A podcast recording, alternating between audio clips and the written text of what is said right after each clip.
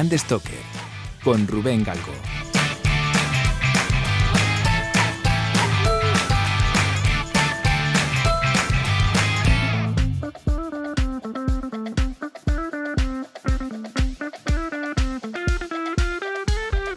Hola, ¿qué tal? Muy buenas amigas y amigos de Brand Stoker. Sed todos bienvenidos a una nueva entrega del decano de los podcasts de branding en castellano. Además, en una edición especial COVID, porque en casa estamos todos con COVID.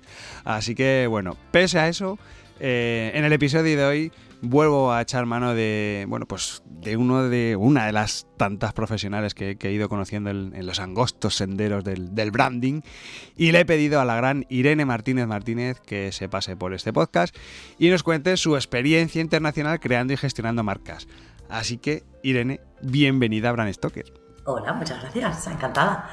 Por fin, por fin hemos conseguido grabar este episodio que llevamos persiguiéndolo meses, no, no digo años, pero meses hemos estado ahí a ver si lo conseguíamos y mira, el COVID no ha podido con nosotros. de momento no. de momento no. Luego no sé cómo acabaré, si me quedaré sin voz, si a lo mejor se escuchan a mis hijas por aquí berreando y tal, porque claro, llevamos aquí confinados unos días y estamos ya un poquito, la convivencia siendo un poquito dura, pero bueno. En fin, que... ¿Quién es Irene? ¿Vale? Eh, para que no lo sepa, bueno, pues Irene es una experta en marketing y comunicación que ha trabajado para empresas como Epson, donde además fuiste product manager. Tú me vas corrigiendo ¿eh? si, si me un gazapo, porque claro, con este, con este historial, pues, oye, lo fácil es equivocarse. Y con mi inglés, más.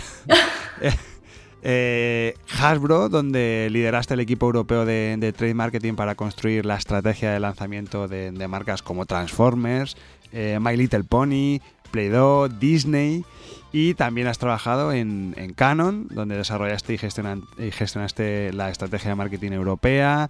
Eh, también has sido responsable de marketing de Acrílicos Vallejo, marca por cierto a la que le hemos hecho, le dedicamos un monográfico en Brand Stoker y además fue eh, gracias a ti.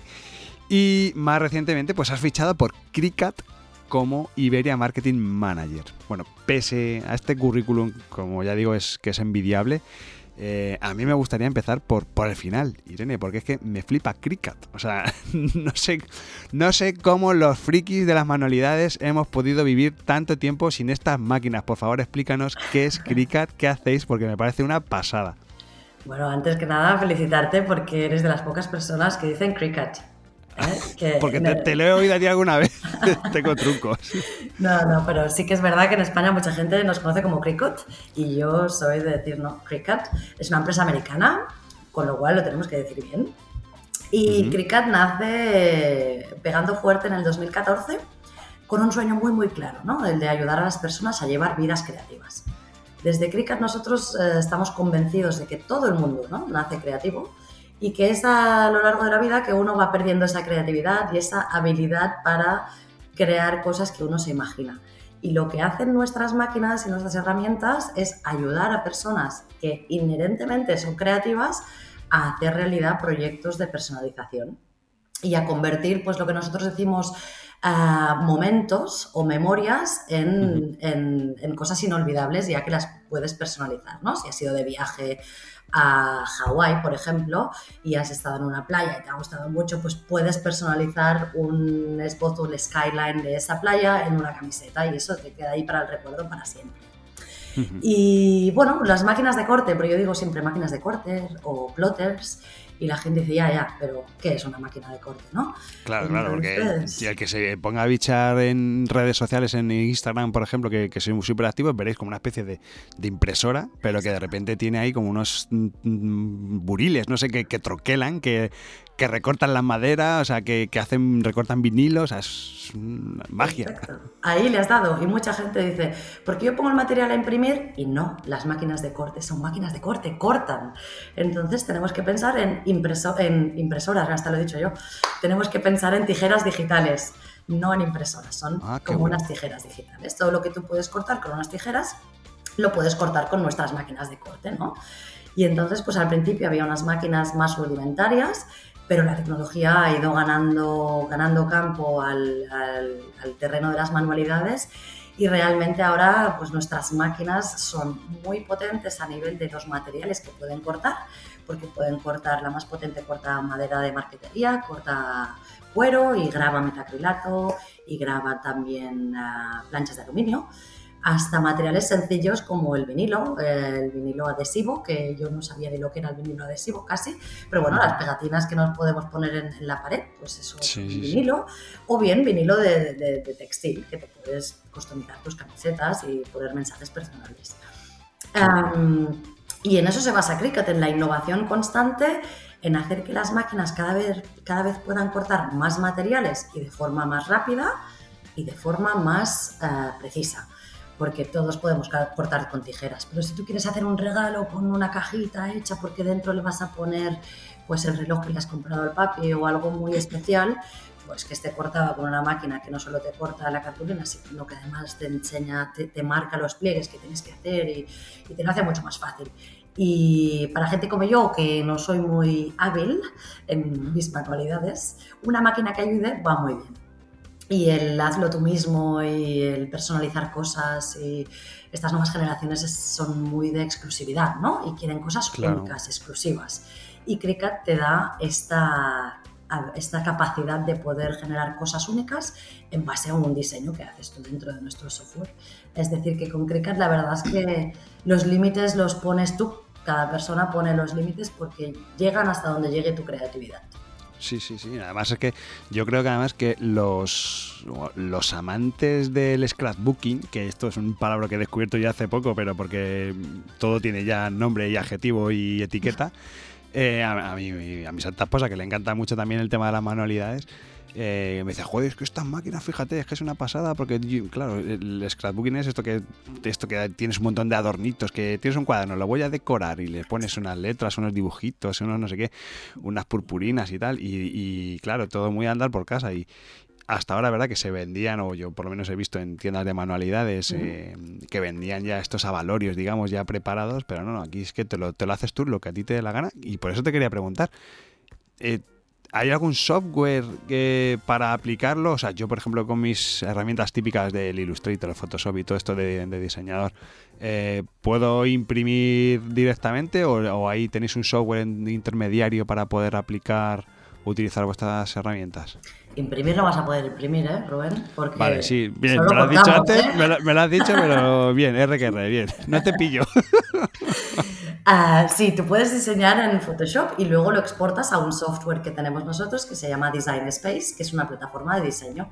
Entonces hay gente que es ya muy ávida con los softwares como Photoshop u otros a diseñar. Entonces lo que hacen es exportar los archivos a nuestro programa de diseño. Hay gente que no está tan acostumbrada y entonces diseña desde el canvas de nuestro, nuestra plataforma de diseño. Y luego hay gente como la Menda Lerenda, o sea yo, que no tiene ni idea de diseño y lo que hace es coger los proyectos que ya están en este programa busco proyectos de, yo qué sé, el Día del Padre. Y hay allí ya proyectos y mira, pues este me gusta, pues y simplemente tengo que hacer, hacer y la máquina ya se pone en marcha con los materiales.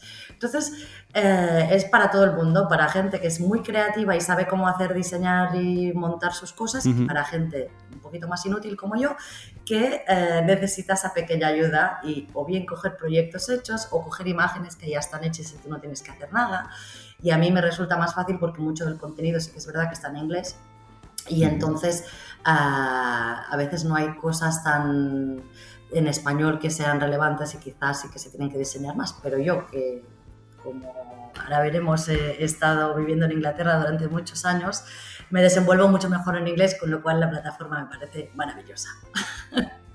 Vamos a entrar un poco ya en, el meollo del asunto, en, tu oficio, en tu día a día. Que, ¿Cuál es tu labor en Cricut? Es decir, eh, ¿qué, es, ¿qué, es, lo que estás haciendo día a día o cuál es el reto así más, más grande que te has encontrado desde que has entrado en la compañía? Correr cada día, como todo el mundo hoy en día, ¿verdad? Yo creo que ahora... Sí, sí. Hablas con quien, con cualquier persona que hables, de, no, es que no llego, es que todo el día estoy corriendo. Pues aquí también, en Cricut también corro. Ah, y además me encargo pues del marketing 360 grados. Soy la única persona de marketing en la empresa aquí en España, con lo cual sí que cuento con una agencia, pero bueno, hago gestión de redes sociales gracias a la agencia, gestión de prensa también, hago entrevistas con prensa para dar a conocer la marca y explicarles qué son las máquinas de corte, cómo funcionan, los materiales que tenemos, etc. Y luego muchas reuniones internas porque el mundo de Cricut no termina nunca y siempre estamos pensando en nuevos productos para lanzar y nuevas estrategias de lanzamiento que sean efectivas. Y ya no solo desde el punto de vista de llegar a todos los distribuidores, sino más importante, asegurándonos de que, de que ese usuario final entienda el funcionamiento y la finalidad tanto de cualquier máquina que lancemos como de cualquier material nuevo, ¿no? Porque, como decías antes, no es un mundo tan fácil y es un poco abrumador al principio, ¿no? Y la labor que he estado hecho, eh, haciendo en estos primeros ocho meses trabajando para Cricut ha sido de mm, reconocimiento de marca, ¿no? de brand awareness, para que la gente empiece a oír Cricut. Porque hemos estado en el mercado español un año, pero realmente no teníamos notoriedad de marca. Claro. Y entonces ha sido una labor muy, muy de, hola, estamos aquí, somos Cricut, mira, esto es lo que somos Cricut, las máquinas son estas, puedes hacer esto, de eh, hacer, generar conocimiento de marca e inspirar a la gente, ¿no? Que la gente dijera, ostras, con esto puedo hacer esto, pues yo quiero una. Y esto nos ha pasado en Navidad, que mucha gente ha querido una. Y ahora tenemos muchos hogares en España con máquinas Cricut y la siguiente función, que es la que empezamos ya de verdad este año, es la de educación, ¿no? les hemos motivado, les hemos dado esa guindilla que necesitaban para despertar eh, su creatividad y ahora necesitan saber cómo.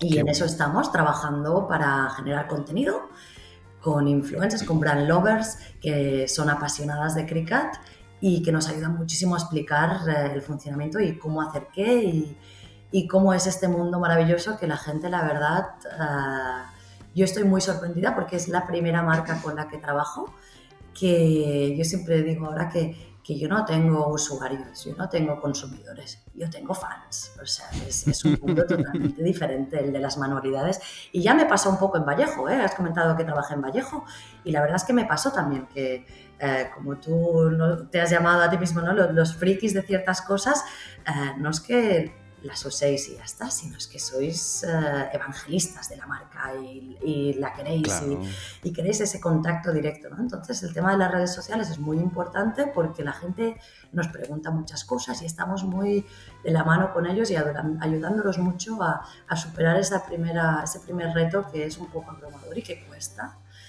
y acompañándolos en el camino. Esa quizás es mi principal labor del día a día. Qué interesante además lo que comentabas ¿no? del reconocimiento de marca, porque además, claro, nosotros en España no conocemos Cricut, pero es que es la típica startup americana que de repente pega el pelotazo, ¿no? Sois tropecientos mil, no sé cuántos empleados sois en todo el mundo, e incluso cotiza en bolsa. Correcto, cotiza en bolsa e internamente todavía cuando las cosas no funcionan, bueno, es que somos una startup. Y yo a veces les digo, a ver, somos una startup de 650 trabajadores, con lo ah, muy cual, bien, muy, bien.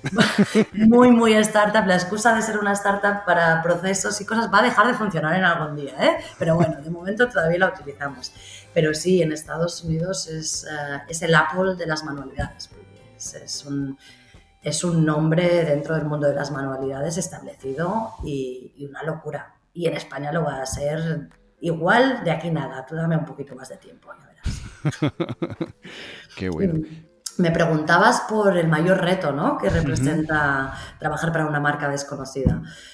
Bueno, mm, yo siempre había trabajado con, con marcas que ya estaban establecidas en un mercado, que ya tenían todo el marketing hecho, eh, que estaba todo un poco hecho, ¿no? Tú, yo hablaba con alguien, ¿para quién trabajas? Para Canon. Hola, para Canon o para Epson o para Hasbro. Hasbro a veces eh, tenía dudas la gente, decía, Haribo, el de las golosinas. Entonces decían, ¿verdad? Es muy típica esa. Y entonces decía, no, la, la, marca detrás de, pues, de Transformers, My Little Pony, Monopoly, ¡hola, qué guay, ¿no? Y ahora digo, Cricut, ¿qué? ¿Qué es eso, no? Entonces les enseño una foto de las máquinas, les explico, ¿impresoras? No. Entonces, claro, es muy distinto, ¿no? Trabajar con un nombre ya hecho que con algo que tienes que eh, montar desde cero. Y entonces ese es eh, mi reto principal, ¿no? Empezar en un país con una marca de cero es otra historia mm, totalmente distinta. Y ya no requieres tanto de, tirar del libro de la estrategia de marketing, eh, que te sirve el ABC. Aquí requieres más de de ideas un poco out of the box, o ideas diferentes, ideas que lleven pasión y que, y que veas que los usuarios se van a tirar a la piscina porque esto es Cricut y lo adoran. ¿no? Entonces es un poco diferente. Claro, y, me, imagino que el, el, público, la audiencia que tenéis, al final se presta tampoco a ello, ¿no? Eso, ese fenómeno fan, ¿no? Al final sí que se presta a, que aunque hagáis poquito, pero que jolín, lo, reconocen y lo, agradecen con, yo creo que con más fidelidad que, otras marcas a lo mejor, ¿no? Porque al final, yo que sé, los juguetes, por ejemplo, hombre, sí que verdad que pues alguna marca, alguna franquicia, algún nombre, pues sí que tiene tendrá más tirón que otro. Pero al final cuando ya estás vendiendo un producto concreto y ves que la marca, pues como lo que hacían antes tú de, de Apple, ¿no? Que yo digo Apple, ¿vale? Yo no digo Apple porque ya sabes que mi inglés es un poco torticero. Pero pero al final siempre la gente, joder, a ver cuándo sale el último modelo, cuándo sale la siguiente gadget para... Y al final la gente eso, claro, mm, conecta porque es, es un objeto deseado. Entonces yo creo que eso es lo que hace que las, que las marcas, em, bueno, pues que, que conecten más con su, con su audiencia.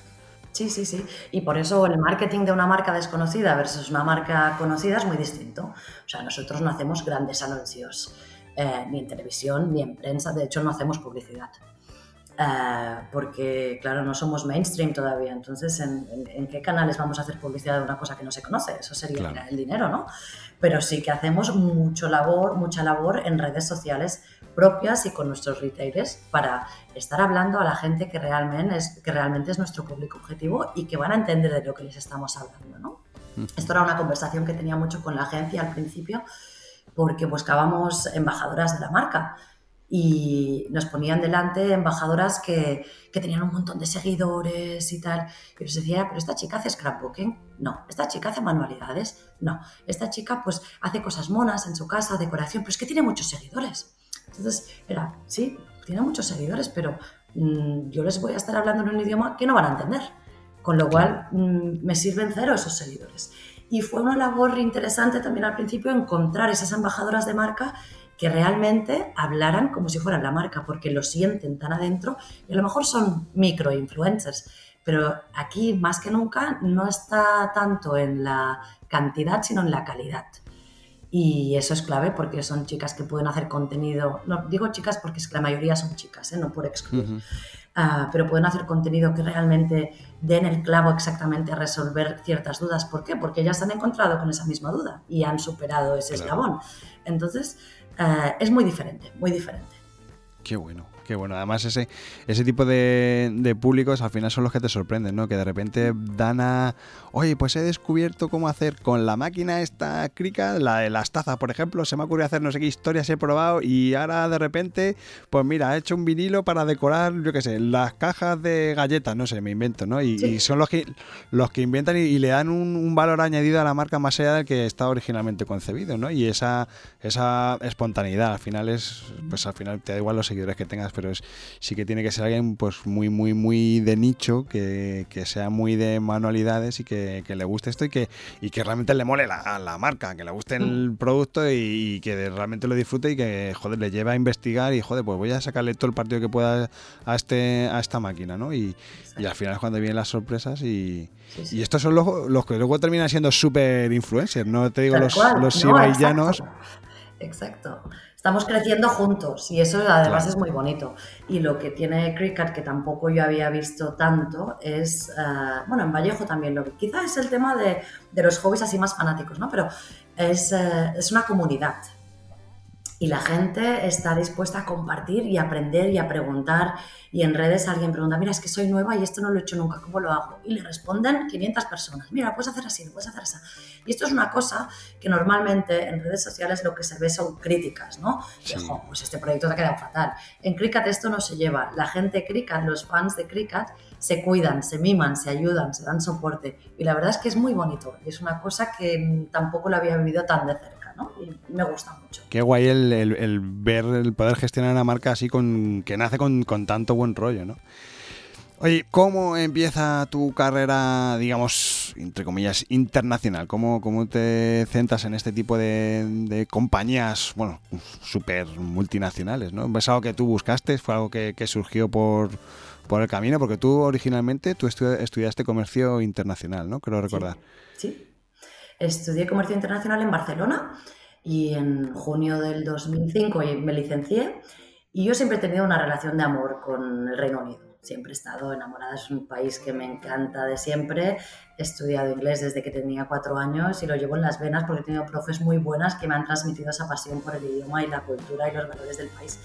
Entonces yo cuando terminé la carrera, la carrera dije, yo me voy. Yo me voy para un año, simplemente para mejorar el inglés, para, bueno, para ver, bueno, me voy a la aventura, pero un añito solo.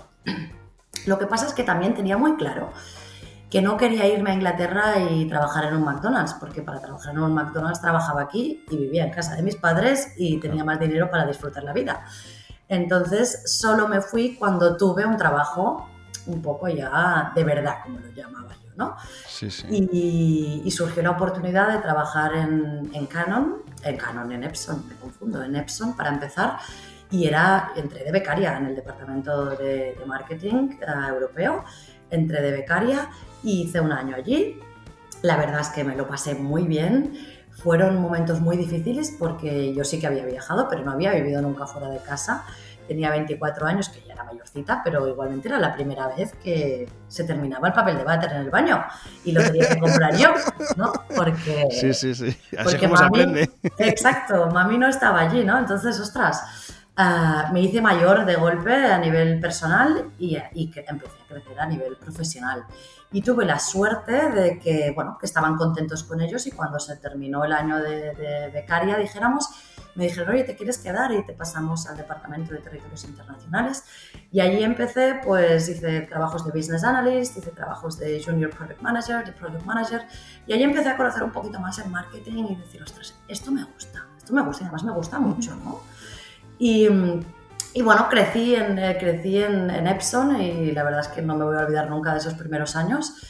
Y luego pues fui cambiando de trabajos y lo que pasa siempre, ¿no? Que dices, no, yo me he ido para un año y al final pues estuve 11 años viviendo en Inglaterra, volví casada y con una hija y con una vida muy montada en Inglaterra y, y muy aliena a la vida de aquí, ¿no? Y llegaba aquí y mis amigos hacían bromas que a mí no me resultaban graciosas porque eran de programas de tele que yo ya no veía y estaba muy desconectada de, de la sociedad de aquí de alguna forma, aunque venía muy a menudo, pero el día a día es diferente, ¿no? Y bueno, sí, yo lo busqué, yo lo quería, lo que no busqué irme para tanto tiempo. Pero bueno, me enamoró vivir allí, además conocí, conocí al padre de mi hija, quiero decir que, que fue un, un, love story con, con, el Reino Unido, en lo profesional, en lo personal, y crecí muchísimo y la verdad es que lo he hecho mucho de menos. ¿eh? Llevo cuatro años aquí, pues viene el 2016, y yo he hecho de menos vivir en Inglaterra, la verdad es que sí. ¿Te mola el fish and chips? Eso lo, lo, El fish and chips no me gusta, ¿ves? Ah. Pero todo lo otro sí. Este podcast es una iniciativa de Brand Stoker, el estudio especializado en creación y gestión de marcas de Rubén Galgo. Si lideras una empresa o eres la persona responsable de crear o rediseñar la marca de tu compañía, no dudes en ponerte en contacto con nosotros. Búscanos en nuestra web brandstoker.com.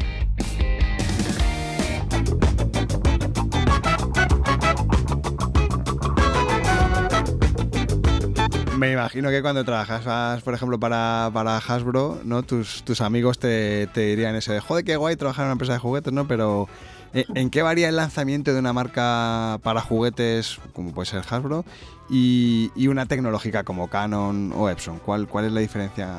La, verdad es que cuando trabajas por las marcas en las que he trabajado, te salen amigos como si abres una caja de donetes, ¿eh? te salen por todas partes. Porque claro, en Canon, ay, ¿tú puedes sacar una máquina? Ahora ya no, porque la gente ya no compra máquinas de hacer fotos, ¿no? Pero entonces sí, pero claro, entrar en Hasbro en un momento en el que familia y amigos ya empiezan a tener hijos, bueno, yo era los Reyes Magos. Eh, entonces, más amigos que nunca he tenido, eso sí. Pero sí que es una diferencia muy, muy importante porque en una marca tecnológica las necesidades, las necesidades del usuario final están como muy claras, ¿no? Porque las mejoras van muy ligadas a los desarrollos tecnológicos, ¿no? Quieren más, en ese momento querían más píxeles para que la calidad Claro. de la imagen fuera mejor, que la velocidad de disparo fuera más, eh, más rápida para poder hacer más fotos. etc. O sea, hay un baremo de, ligado a desarrollos tecnológicos. Entonces tú sabes que para lanzar un producto y que tenga éxito, tiene que cumplir con esas necesidades que están allí puestas, ¿no? Entonces, yo como no me encargaba del departamento te- tecnológico, les pedí disculpas ahora, pero bueno, era más fácil porque lo único que tenías que hacer es darles más, siempre, ¿no? A nivel Claro. tecnológico. Tú quieres más píxeles, toma más píxeles. Tú quieres más sí, velocidad, sí, sí. más velocidad. Entonces, eso era más fácil a nivel de marketing, o sea, tu mensaje era muy claro, ¿no? Claro. Entonces, claro, cuando, cuando entras en un, en un mundo como el de Hasbro, con una marca de juguetes, es diferente, porque tú tienes que inventar algo que seduzca a la gente, ¿no? Ya no es que quieran más y tú les des más, sino que tienes que darles algo que ni sabían ellos que querían, que los podría entretener. Entonces, claro, inventar productos nuevos es más difícil. Entonces sí que tiene que haber un análisis de mercado y además, claro, con los niños, los niños no son los que compran, los que compran son los adultos. Claro. Entonces tienes que enamorar al adulto para que él piense que el niño le va a encantar ese juguete y además tienes que saber muy bien cómo se va a comportar el niño para ver si le va a gustar o no. Claro. Entonces, eh, claro que sí que tienes muy claros los objetivos que tiene que cumplir un juguete, ¿no? En cuanto a pues, el aprendizaje que tiene que tener para el niño, de que le ayuda a desarrollar a nivel motor, de racionamiento, de diversión, pero no hay un listado de tecnologías que digas, vale, todo esto, tic, tic, tic, tic. No, es más bien lanzar ese producto que, que enamore y que entretenga a las familias y a los niños, no solo a los niños, ¿no? Y esto, pues claro, es muy subjetivo, ¿no? A veces teníamos un producto en las manos que decíamos, "Buah, con esto, con esto, ya verás, esto, y no se vendía. y teníamos stock allí en el almacén y no había forma de que saliera. Ostras. Y otras veces tenías algo que pensabas, bueno, esto total, si es que es una chorrada. Y bueno, eso era el lanzamiento no del año, sino de la década. ¿no? y una de las cosas una que nos pasó fue con, no sé si te acuerdas tú, una máscara de, de Chihuahua, de, de Star Wars, Oh, sí, un sí, sí. vídeo sí. que se hizo viral de una mujer en, en América que salió de, de la tienda y se puso la máscara y grabó Ah, un sí. vídeo Sí, sí, diciendo, me "I've got my Chihuahua", y se reía y se reía. Bueno, eso fue, ese producto lo íbamos a discontinuar y fue a raíz de que esta señora hizo este vídeo que tuvimos que volver a producirlo porque era una locura. Y fue algo fortuito, o sea que no fue. Nada, nada que ver con Hasbro. Qué bueno. Totalmente fortuito. Entonces, claro, mm, en el mundo tecnológico el éxito yo creo que es más predecible porque tú sabes si un producto va a cubrir necesidades y si tiene la funcionalidad que el usuario final necesita. Y en el mundo de los, juguetes es todo muy subjetivo y no te dejas nunca de sorprender, verdad. Ya, y además me imagino que además los, también los prescrip- la prescripción es, es totalmente distinta, ¿no? Porque al final no te vale...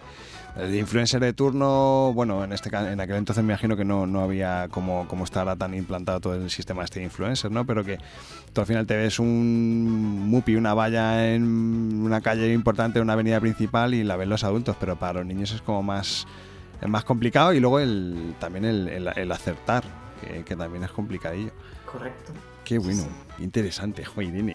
me encanta. Bueno, yo me lo he pasado muy bien en mi vida, la verdad es que sí. Se Y- te nota, es que además me gusta cómo lo cuentas porque, joder, transmites emoción y pasión por, por lo que haces y por, bueno, por, por, por todo lo, joder, al final es que eh, llevas en la mochila un montón de, de experiencias, de un montón de, de marcas que, joder, me parece que es, es una pasada.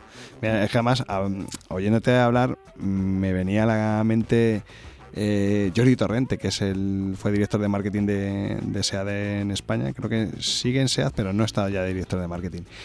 Que, que es muy colega y fue de las primeras entrevistas que hice en el podcast. Y justamente estaba en, en el otro lado, porque Jordi Torrente, recuerdo que cuando estaba director de marketing, lo que hacía es que eh, se, se quejaba, entre comillas, ¿no? de que todas las creatividades y todo le venía desde marketing de Volkswagen de Alemania poca maniobra para pensar. O sea, al final le tenían, tienes que hacer esto, ejecútalo y ya está, ¿no? Pero tú estás en el otro lado, tú estás en el, en el lado de, de la multinacional, en la parte grande, digamos, en la parte nodriza, iba a decir, donde salen las ideas, ¿no? Y, y- y vuestra preocupación es precisamente que esa marca se implante bien en distintos territorios y que además sea de forma coherente, ¿no? Y por eso me, me parece, me, me parece súper interesante. Por eso mm, mi pregunta es, ¿cómo se coordina eso desde la multinacional? Claro, pues como se puede, como en todas partes, ¿eh? como se puede. Pero la verdad es que, bueno, como yo he trabajado para empresas japonesas y para empresas americanas principalmente, es muy, muy, muy distinto el sistema, ¿no? Los, las empresas, las dos empresas japonesas con las que he trabajado eh, te dan unas directrices que vienen desde, desde Japón y luego tú tienes bastante más, bastante más uh, manga ancha, dijéramos un poquito, para crear a nivel europeo, que es lo que llevaba yo, ¿no? Porque los japoneses entienden que la cultura de aquí es muy distinta de la cultura japonesa, con lo cual tienen que dejarte abrir el abanico, ¿no?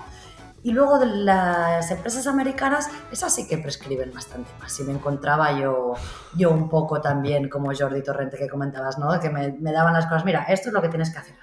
pero déjame jugar un poco, ¿no? Y te tenías que ceñir mucho a las brand guidelines y, y a cómo tenías que hacer las cosas. Pero si bien es verdad que en Europa somos los que conocemos mejor el retail europeo. Con lo cual siempre había argumentos de decir, no, no, es que esto aquí no funcionará, porque en Estados Unidos vosotros tenéis metros y metros y metros en una tienda para poner todo el lineal solo de Monopoly. Y luego en otro lado pones 6 metros más y ese es de Transformers. Yo aquí tengo 3 metros para eh, Transformers y uno y medio para Monopoly. Entonces sí que podíamos jugar un poquito más. Y claro, yo a lo mejor era una de las culpables de que gente que estaba en los países, en Europa, se sintiera un poco como Jordi se sentía, ¿no? Claro.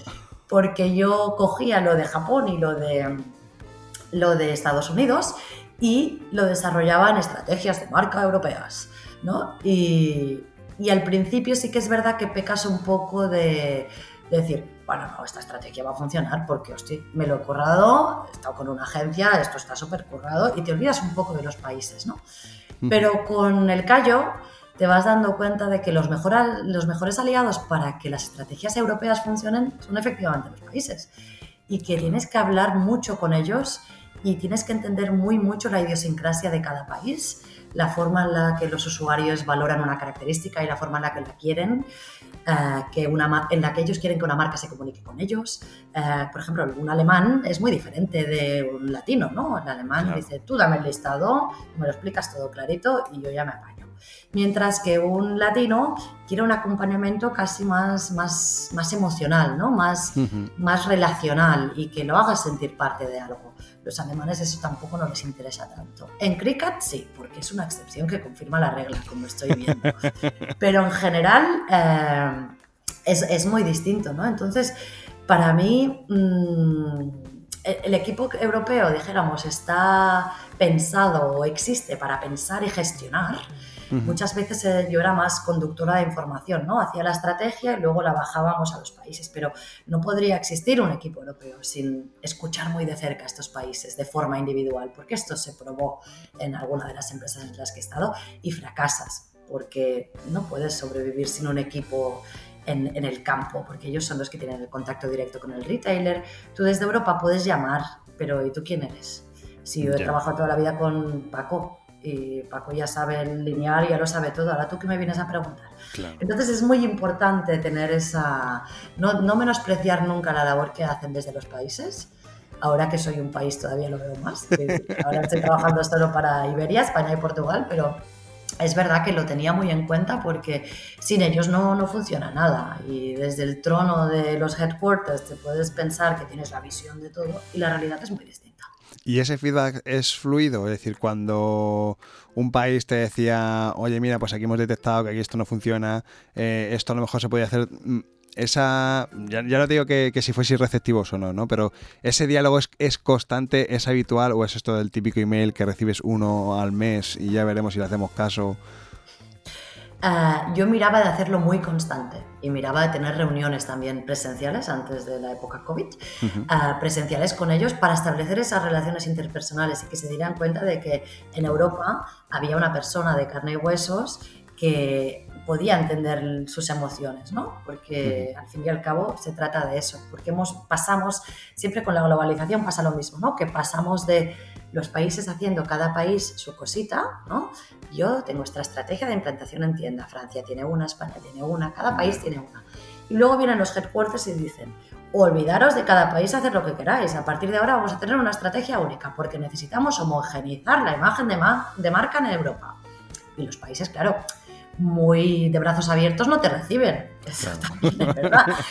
Se ponen un poquito de espaldas. Entonces, las relaciones interpersonales y la presencialidad y el establecer esta relación con ellos era básico. Y luego videollamadas y luego, pues sí, el mail, pero una comunicación constante y fluida, porque tienes que establecer esto. No estás en la misma oficina y además les estás tocando un poco Claro, hay que, hay que, humanizar, que sepan que les toca los cojones. Exacto, al menos que me pongan cara. que me pongan cara y... Tal cual. Oye, me voy a tomar la licencia de sacar una conversación que tuvimos hace tiempo. no te asustes, ¿eh? Pero bueno, como ya habéis dicho, tú has pasado la mayor parte de tu carrera profesional en el extranjero, en, Londres sobre todo, y recuerdo que además que, alguna vez que hemos comentado esto, ¿no? Eh, siempre me decías que, que tú querías volver, o lo has comentado incluso antes, ¿no? Que, te gustaría el volver eh, a Londres, y, pero ya no es por volver a Londres, sino por trabajar en empresas multinacionales, ¿no? Que, te gustaba más eh, y que te sentías más, más cómoda por, por todo, ¿no? Eh, ¿Por qué? ¿Por qué? Porque yo... ¿Por qué? ¿Por qué? ¿Por qué te castigas así? Yo me lo pregunto y, y el podcast yo lo he montado para, para saciar mi curiosidad y porque y porque de verdad que ese rollo de, venga, voy a estar cuatro o tres años en una empresa grande y me quemo y luego ya desaparezco, me lo, aprendo lo, que necesito aprender y ya me monto mi historia por, por otro lado, ¿no? Y tú lo que planteas es al revés, ¿no? Pues a mí el rollo este de voy a estar cuatro años quemándome, no me importa, me gusta. Eh, ¿Por qué, qué, qué ventajas tiene? ¿Qué, ¿Qué es lo que ves? ¿Qué es lo que ves? que no, con todo lo que tú sabes que haces, que no te has montado una startup ya y estás ahí vendiendo juguetes ahí mejor que Hasbro. Pues, pues sí, la verdad es que yo siempre lo digo, yo soy carne de multinacional, a mí me gusta. Me gusta, me gusta trabajar mucho, muchas horas, trabajar con diferentes zonas horarias y estar a las 10 de la noche con una reunión porque acaban de entrar los de X país y tienes que hablar con ellos y luego por la mañana levantarme pronto y viajar y el motivo por el que me gusta tanto es porque aprendes de personas de culturas muy diferentes, ¿no? Yo estudié comercio internacional porque a mí el tema del mundo siempre me ha gustado pero a mí es que me encanta trabajar con, codo a codo con gente de nacionales distintas, ¿no? Aprender de cada una de ellas y nutrirme. Es muy diferente trabajar con una persona que vive en Barcelona como tú y ha tenido una vida más o menos igual que la tuya, que trabajar con una persona que ha nacido en Kuala Lumpur, ha pasado de vivir allí a vivir en Escocia porque trabajaba para una tecnológica de no sé qué y luego ha venido a Londres y luego ha pasado unos meses en Latinoamérica. O sea, es la cantidad de, de valor que añade eso, aprendes un montón y, no te crees el ombligo del mundo. Que a veces cuando estás aquí y no has salido de casa, em, es que Barcelona, yo soy de Barcelona, ¿no? Barcelona es la mejor ciudad del mundo. Bueno, sales un poco y dices, bueno, a ver, espérate un momento, qué goita. Mm, Londres también está muy bien, pero el estar con gente de otras culturas mm, me aporta muchísimo. Además, como te he dicho, a mí me encanta hablar en inglés y me aburre soberanamente hablar de negocios o estar todo el día solo hablando en castellano o en catalán, porque yo necesito hablar y expresarme en inglés y eso lo tengo más en, empresas multinacionales, ¿no? Yo soy quizá más british ahora que, española y, eso pues me pasa. Y sí que es verdad que, que al principio de una carrera profesional estás dos, tres años en una empresa y te quemas y te vas a otra y luego te quemas y te vas a otra. Y esto es lo que hice yo. Yo salté bastante cuando estuve en Inglaterra, hasta que llegué a Hasbro, ¿no? ¿Y por qué iba cambiando? Pues bueno, iba cambiando porque a no ser que tengas alguna perspectiva de promoción interna, si eres una persona ambiciosa, llega un momento que ya no puedes crecer más dentro de una empresa y que poco puedes aprender ya de ahí. Eh, entonces te estancas y a mí al final el trabajo se convierte en rutinario y dejas de aprender y a mí eso me molesta. Soy una persona inquieta y mi, objetivo en mi carrera profesional y a nivel personal también es seguir aprendiendo y seguir creciendo ¿no? y no estancarme nunca. Y las grandes multinacionales sí que es verdad que a veces eh, dices, hola, soy Irene Martínez y dicen, ¿número? ¿No? Eh, o sea, tú no eres nadie, eres un número, ¿no? que no me ha pasado nunca así, pero quiero decirte que que tú necesitas tu employee ID para que te localicen en algún departamento, mientras que en las empresas pequeñas tú eres una persona con un nombre y unos apellidos. Eso es verdad, estoy de acuerdo que a veces eres un número, pero las posibilidades de aprender de gente muy diversa en una multinacional son infinitas. Las probabilidades de crecer a nivel personal y profesional son mucho mayores y a mí eso me gusta mucho, me gusta mucho porque además es normalmente gente que ya se ha movido en otras multinacionales, en otros sectores y ya no están estancados. Yo cuando volví de Inglaterra y busqué trabajo aquí después de trabajar remotamente para Hasbro durante un año y medio, empecé a buscar trabajo aquí y las primeras cosas que me decían era, ah, yo aplicaba un puesto que me interesaba, dice, no, pero es que no es de tu sector. Y pensaba, ¿y? ¿Y qué pasa? Que no sea de mi sector. Yo tengo unas habilidades que son extrapolables a cualquier sector. ¿no? Entonces, en Inglaterra eso sí que pasa, que tú te puedes mover de sector a sector y eh, lo que valoran es tu experiencia. No valoran los enchufes y los contactos que tengas dentro del sector que es lo que me parece a mí que se valora mucho en este país. Y a mí esto me parece me parece que no es tan positivo, la verdad. Hmm. Y, bueno, moverse está muy bien, trabajar para multinacionales a mí ya me encanta. No, y sí que es verdad que, además es que eso es muy, eso es muy de los españolitos. lo de lo de no valorar el pensar que, primero lo que decías al principio, que somos el ombligo del mundo que al final no te das cuenta que, que, no eres el ombligo del mundo hasta que no sales fuera y viajas y, ves y ves a otros hablar de ti, ves a otros hablar de tu país y, de cómo y, la, idea que tienen, la, imagen que tienen de ti, ¿no? Es verdad que también somos muy de lo que estoy haciendo yo ahora, ¿no? También los españoles echarnos mucha mierda y no y, bañarnos ahí en, el fango, es joder qué malos somos, pero es que muchas veces es verdad, sobre todo en el ámbito laboral tenemos mucho que mucho que aprender. Esto yo lo, valoré mucho cuando fui a, Costa Rica a, raíz de un proyecto que estuvimos haciendo allí y dije, jolín, es que no es un aprendizaje laboral. En plan, yo qué sé, como antiguamente un maestro y un aprendiz, ¿no? Que aprendías el oficio y ya está. No, no, esto es vivencial. Eh, te llevas una experiencia, un bagaje eh, tan rico que se te queda grabado a fuego y eso mm. luego lo vas aplicando en, tu día a día, en todo lo que hagas y, laboralmente, por supuesto. Y, en, yo, por ejemplo, en el momento en aquel proyecto en Costa Rica, cuando hicimos la marca del banco Sencilla, eh, recuerdo que las conversaciones con el, dueño del banco, con, toda, toda la gente, el equipo que les estaba rodeando, las preocupaciones que tenían. Hostia, cuando yo luego estuve haciendo aquí otra marca para, para otra empresa parecida del sector, Hostia, yo todo eso lo tenía, tenía un run run ahí constante. Digo, joder, es que estos tuvieron estos problemas, a ver si no nos va a pasar lo mismo y tal. Somos un poquito lamentables, la, verdad.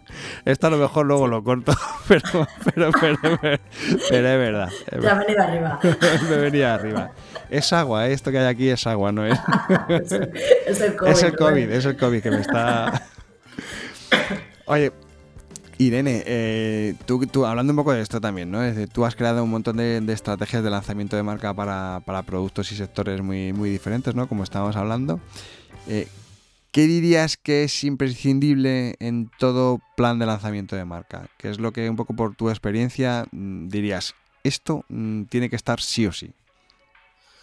el usuario, tienes que conocer al, usuario final. O sea, me he pensado la respuesta, pero no sé por qué me la he pensado, porque estás de cajón.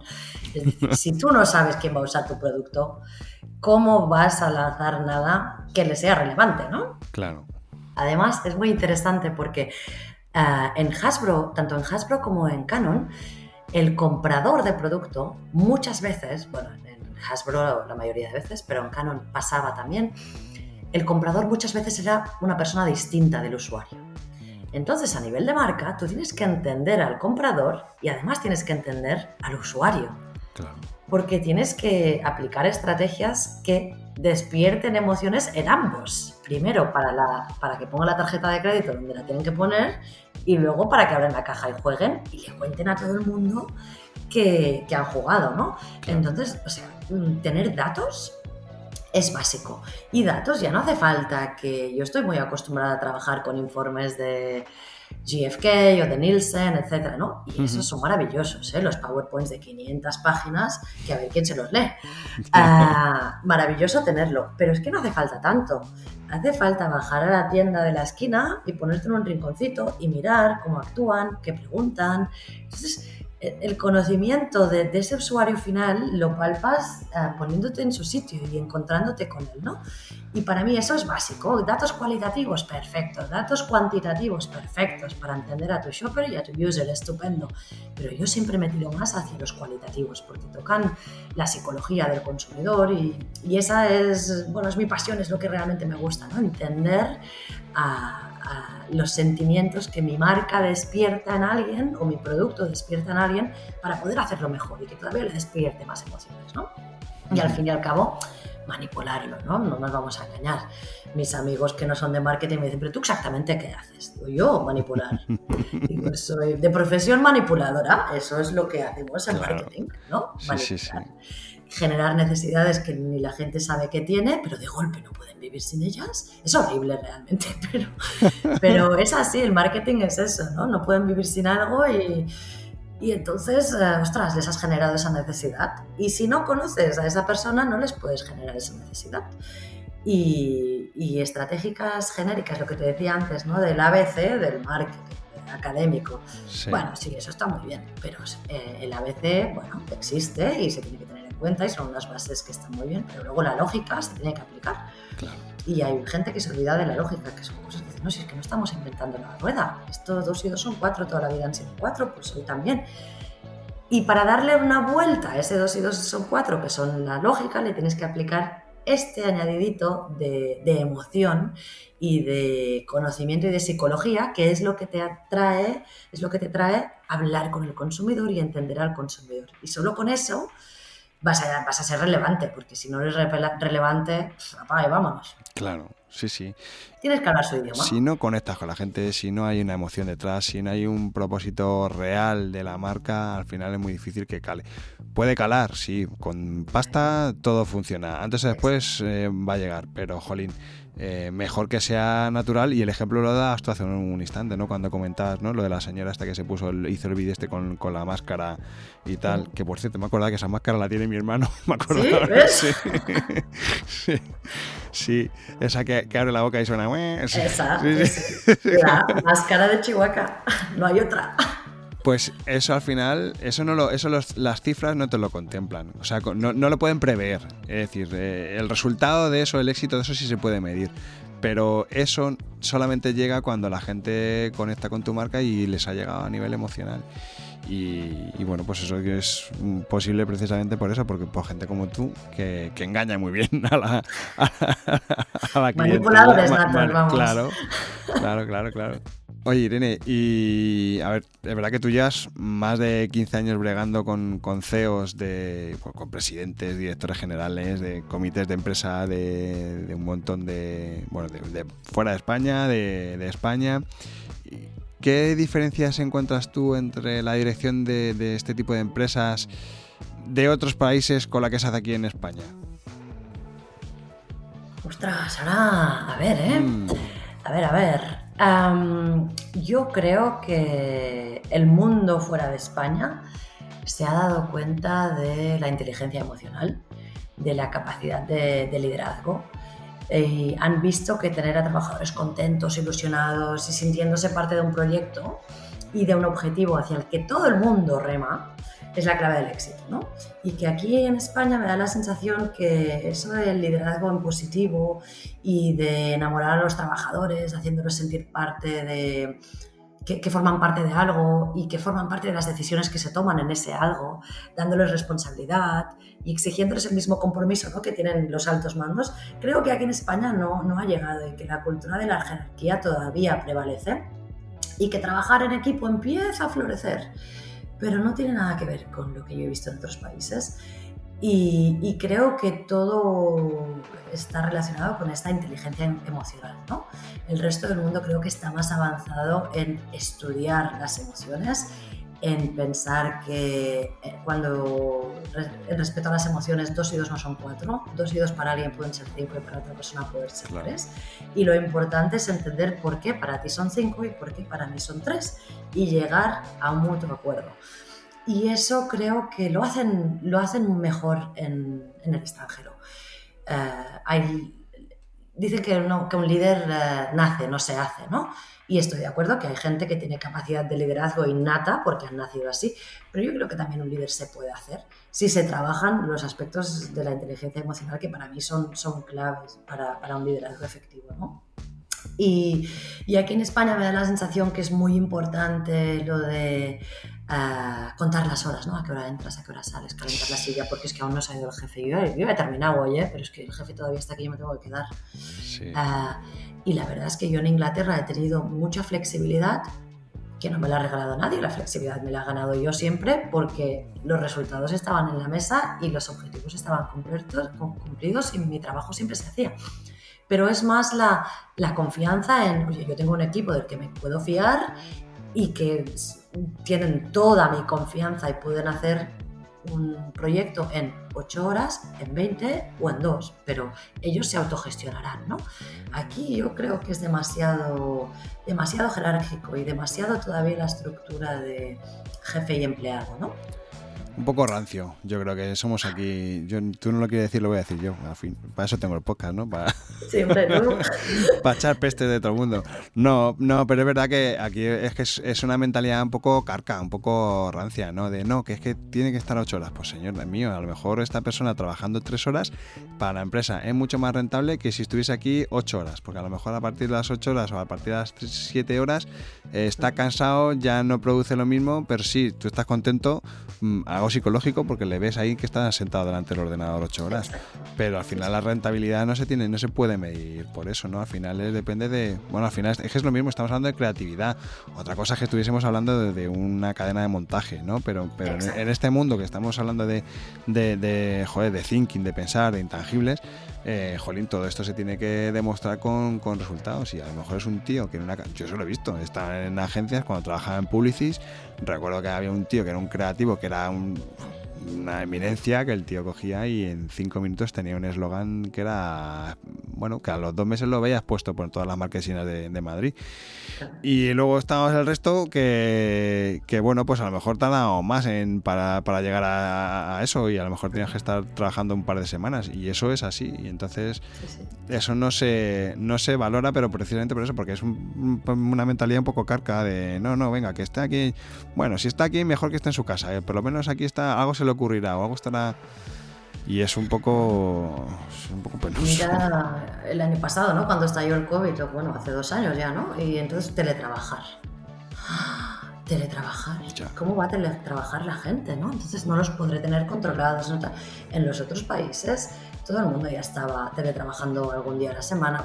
En Inglaterra, el día que mi hija estaba enferma, mira, hoy teletrabajo porque, ah, sí, sí, sin problema avisaba, no pedía permiso, ¿no? Que es, es diferente el concepto, ¿no? Sí, sí, avisaba, decir, oye, esto es lo que pasa hoy y te lo digo para que lo sepas. Sí, sí, sin problema. Aquí es, bueno, perdona, pero te sabría mal y, hasta te sabe mal decir que tienes un problema de conciliación familiar y que es lo que hay, ¿no?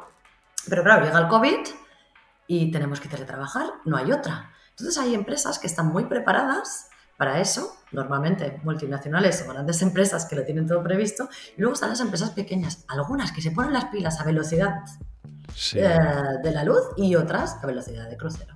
Y claro, esto no puede ser, ¿no? Y luego yo, claro, he pasado de tener que teletrabajar, yo teletrabajaba con Hasbro, estuve teletrabajando un año y medio, luego eh, volví a oficina normal en la empresa en, en Vallejo y luego empecé a hacer un mix de teletrabajo y tal. Y ahora trabajo 100% desde casa todo el tiempo y no conozco a nadie de la empresa en la que trabajo aparte de una persona que vive en Barcelona. El resto del equipo europeo, del equipo de Estados Unidos y del equipo del resto del mundo no los he visto nunca aparte de por Zoom. Entonces es, un paradigma, una, cosa muy diferente ¿no? de lo que estaría establecido aquí en España, creo también, ¿no? De mm. Decir, esto no puede ser, ¿cómo? Bueno, pues mira, las circunstancias son estas. No, y además, es por COVID, es una empresa que no tiene oficinas. Claro, ya además eso, que el, el COVID ha demostrado que esto funciona. Yo muchos clientes míos sí que eh, muchos han cerrado las oficinas. O sea, no, son multinacionales, pero sí que son empresas a lo mejor de 30, 40 personas que han cerrado la oficina. ¿Por qué? Porque al final tenían solamente la oficina para, para sala, tener una sala de reuniones y ya no los clientes normalmente o vas a ver esto en la oficina o tienes una videollamada y demás. Es decir, que y muchas empresas han cerrado la oficina por eso. Ah, es evolución. Sí, sí, sí, total. Oye, Irene, ¿y, alguna anécdota? Que llevamos ya aquí casi una hora dándole a la sin hueso. ¿Alguna anécdota que se pueda contar en, todas estas empresas o en alguna de ellas así que, sea graciosa? ¿Alguna anécdota graciosa? Mira. Bueno, eh, o, que sea, o que sea alucinante, que, a lo mejor has visto ahí algo y dices, joder, no me puedo creer que esto sea verdad. Mira, te voy a contar una de y una de arena. Eh, en, en Hasbro fuimos a Turquía a una reunión que teníamos con el equipo turco y para, ponerle pelo a, los muñecos. Eso. Perdón, luego lo edito. luego, salido, lo. ¿eh? luego lo edito. Pues fuimos a Turquía con, con eh, dos miembros de mi equipo y me acuerdo que uno de ellos me decía, jo, que mi mujer está muy preocupada porque, claro, eh, ir a Turquía es peligroso, tal. Y yo le dije, venga, hombre, venga, si es coger un avión, ir a Turquía, tener una reunión y volvemos. Nos quedamos a dormir una noche. A ver, vamos a ver aquí ser de parvulitos. Esto no puede ser. Espabila, hombre. Y, y, al volver, al día siguiente, habían puesto una bomba en el aeropuerto de Estambul. Ostras. Y nos fue pues de un día, bueno, de unas horas, porque volamos por la noche y al día siguiente por la mañana eh, estalló la bomba. Y, claro, eso es una cosa de estas que dices, bueno, tú vas por el mundo, ¿no? Y, y, tampoco te paras a pensar. Y además yo soy un poco así de tira para adelante, hombre, no pasa nada. Sí, sí, sí. Y me acuerdo que hasta me llamó la mujer del compañero de trabajo, me dijo, él no viaja más a Turquía, como si fuera la mami, ¿no? Y, y pensé, bueno, mira, ¿sabes qué? Que tienes razón, que esta te la doy. Y, pero fue una sensación de decir, ostras, que nos morimos los tres del equipo por haber ido a Turquía y podríamos haber hecho una videollamada, pues de eh, esto de, viajar a nivel internacional y te encuentras con una cosa de estas y la verdad es que te sacude, ¿no? Te sacude. Y luego va, te voy a contar una divertida. Ah, en, en Wrexham, yo llevaba en Inglaterra cuatro o cinco años y me acuerdo que estábamos organizando un evento y la otra chica de marketing, señora de marketing, ah, me decía, pero the, the, lights, how are we going to put the lights? Y yo le decía, yeah, with some focus, some focus. Y, se giraba y me decía, ¿Fuckers? ¿Fuckers? Y decía, no, focus. Pero era al principio y mi pronunciación de focus, de los focos de las luces, no era buena y se parecía mucho a fuckers. Y entonces ella me decía, ¿fuckers? What do you mean fuckers? Y yo, no, fuckers. Yeah, yeah, fuckers. No, fuckers. Está todo lleno de fuckers. Exacto. Y la verdad es que ahí me reí muchísimo y aprendí a pronunciar focus uh, very well. Y nos reímos mucho y la verdad es que es un, desde entonces siempre era, bueno, Lost in Translation moment, ¿no? Que siempre hay momentos de que por mucho que sepas el idioma, siempre hay momentos divertidos. Uh, que, que, no, que, no, que no das para más. Pero estuvimos un buen rato con los focus y el fuckers y... qué bueno, qué bueno. Nos reímos. Qué bueno. Jolín, pues estamos llegando al final de este episodio de Brand Stoker y normalmente siempre les suelo pedir a los invitados que hagan alguna recomendación, alguna web, de algún libro, algún newsletter, algo, ¿no? De alguna fuente de la que el invitado de turno pues, pues beba habitualmente. Y, no, sé qué recomendación nos podrías dar tú, Irene. No sé si tienes algo Mira, yo tengo un libro que me leí hace tiempo y que se ha leído mucha gente, pero que aún así creo que vale la pena, que es eh, Los siete hábitos de Highly Effective People, um, de personas altamente efectivas, creo que se llama en español, The Seven Habits of Highly Effective People, de Stephen Covey.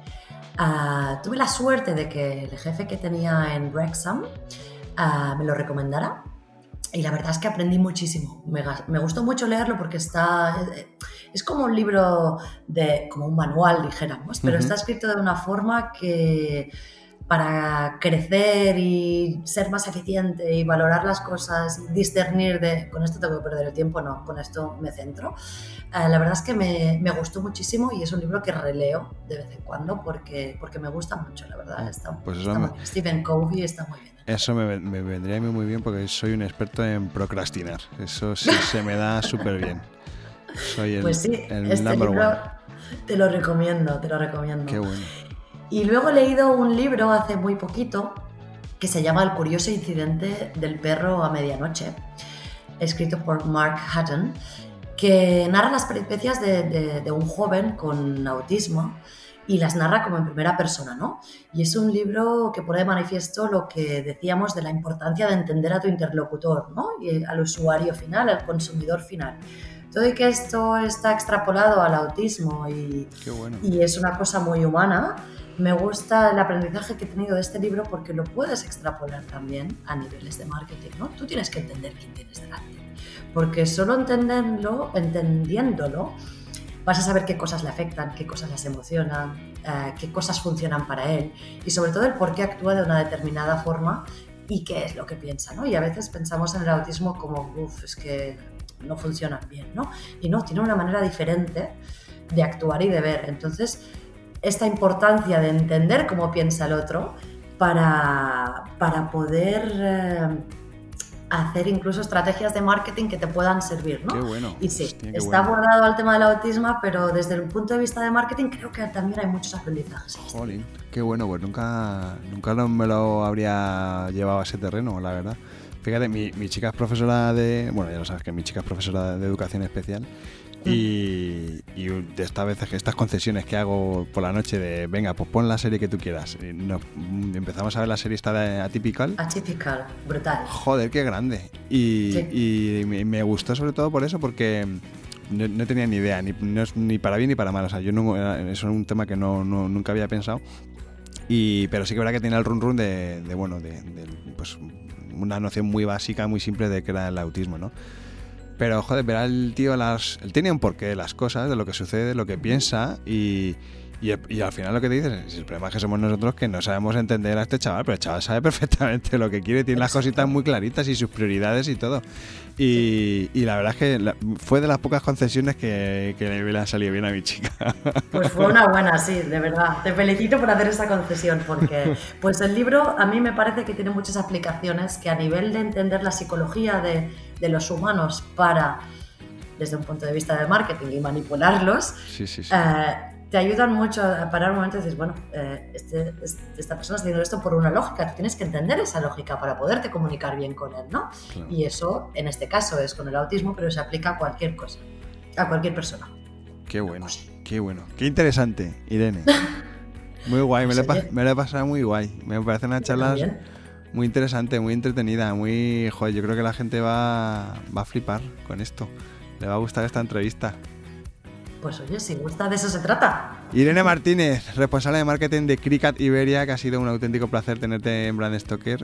Creo que eres todo un ejemplo de profesionalidad. Esto lo digo con conocimiento de causa, ¿vale? Hasta ahí puedo leer.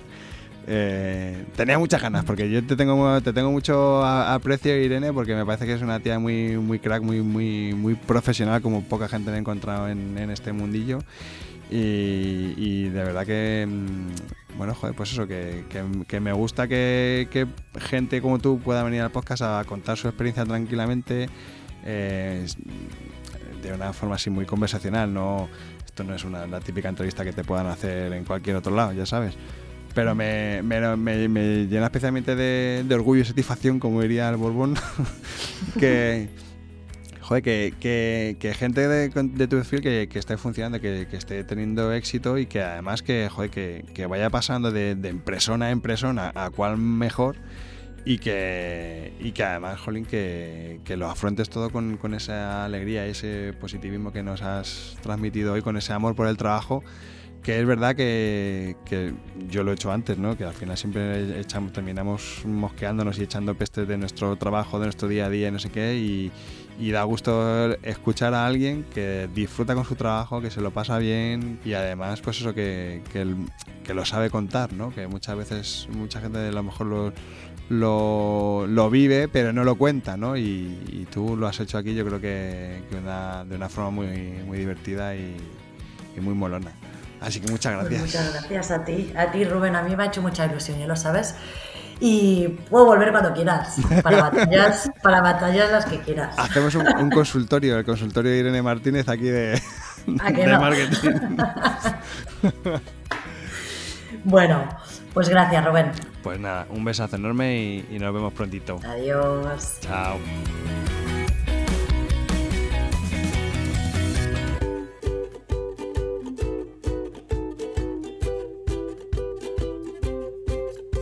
Antes de despedirme, quiero recordarte que puedes seguirnos en Twitter, Facebook e Instagram, donde nos encontrarás con el usuario Brand Stoker, o si lo prefieres, me puedes seguir a mí a través del usuario Crenecito. Este podcast es una iniciativa de Brand Stoker, el estudio especializado en creación y gestión de marcas de Rubén Galgo. Si lideras una empresa o eres la persona responsable de crear o rediseñar la marca de tu compañía, no dudes en ponerte en contacto con nosotros. Búscanos en nuestra web, brandstoker.com. No olvides comentar este episodio, valorarlo con 5 estrellas, darle a me gusta, compartirlo en tus redes sociales y si te has quedado con ganas de más, pues te invito a que escuches más episodios en brandstoker.com y aplicaciones móviles para iOS y Android. Muchas gracias por estar ahí y recuerda, como dijo Paul Rand, el diseño es simple. Por eso es tan complicado. Hasta el próximo programa. ¡Chao!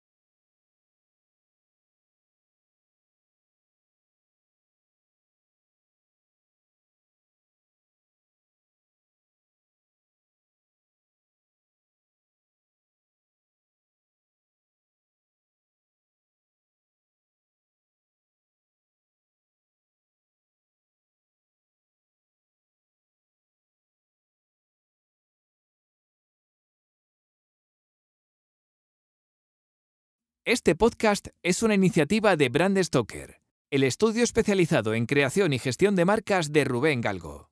Si lideras una empresa o eres la persona responsable de crear o rediseñar la marca de tu compañía, no dudes en ponerte en contacto con nosotros.